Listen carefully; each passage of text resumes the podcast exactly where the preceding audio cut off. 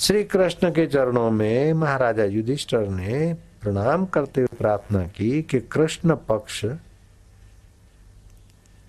पोष मास के कृष्ण पक्ष, ये पोष मास चल रहा है ना, कृष्ण पक्ष की एकादशी का नाम क्या है और उसके धारण करने से क्या लाभ होता है, क्या पुण्य होता है और कैसे करनी चाहिए? तब विश्व का मंगल चाहने वाले विश्वेश्वर भगवान कहते हैं कि ये पोष मास की कृष्ण पक्ष की जो एकादशी है, उसे सफला एकादशी कहते हैं। वे अपने आप में भक्ति के फल को, मुक्ति के फल को, शांति के फल को, सफलता के फल को अपने आप में संजोई हुई एकादशी, सफला एकादशी है। एकादशी के प्रभात को उठकर मन में संकल्प करे कि आज एकादशी का व्रत मैं करूँगा। भगवान कहते हैं कि मुझे यज्ञ, तप, व्रत बड़ी बड़ी दक्षिणाएँ भी इतना प्रसन्न नहीं कर सकती और व्यक्ति का कल्याण कठोर तपस्या से उतना नहीं होता जितना वो एकादशी के व्रत से अपना कल्याण कर सकता है। चंपावती नगर का राजा,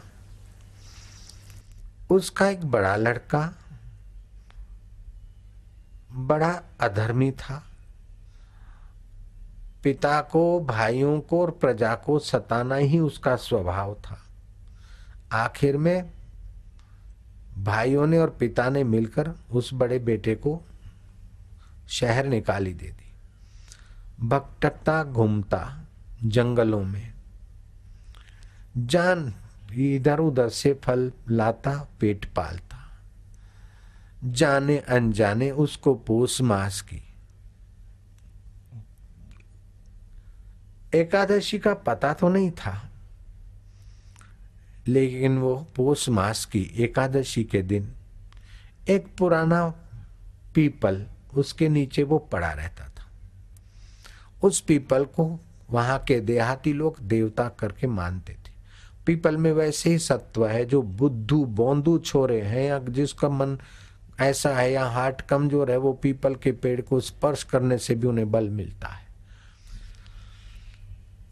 तो भगवान कृष्ण कहते हैं युधिष्ठर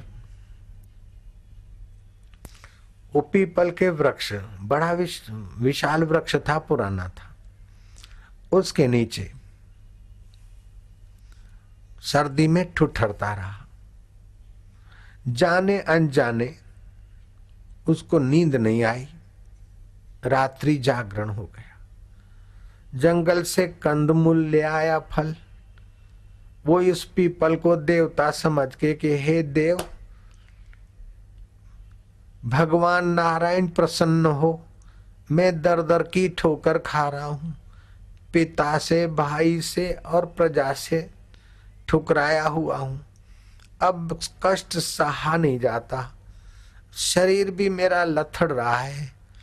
अभी मैं तो तुम्हारे को क्या अर्पण करूँ? देव, ये जो फल लाया हूँ, उसी फल से आप संतुष्ट और भगवान नारायण की ये पूजा मानी जाए।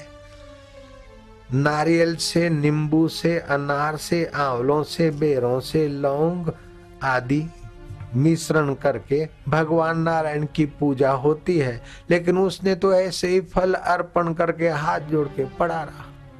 पड़ार और जंगल था, शुद्ध वातावरण था। आप प्रार्थना करके चुप बैठ जाते तो आपका मन भगवान की नजीक विश्रांति पाता है।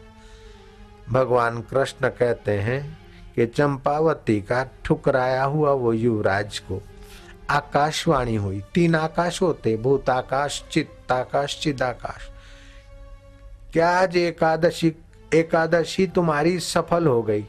तुम्हें राज्य भी मिलेगा और पुत्र प्राप्ति भी होगी, और तुम सुख से संसार यात्रा करोगे।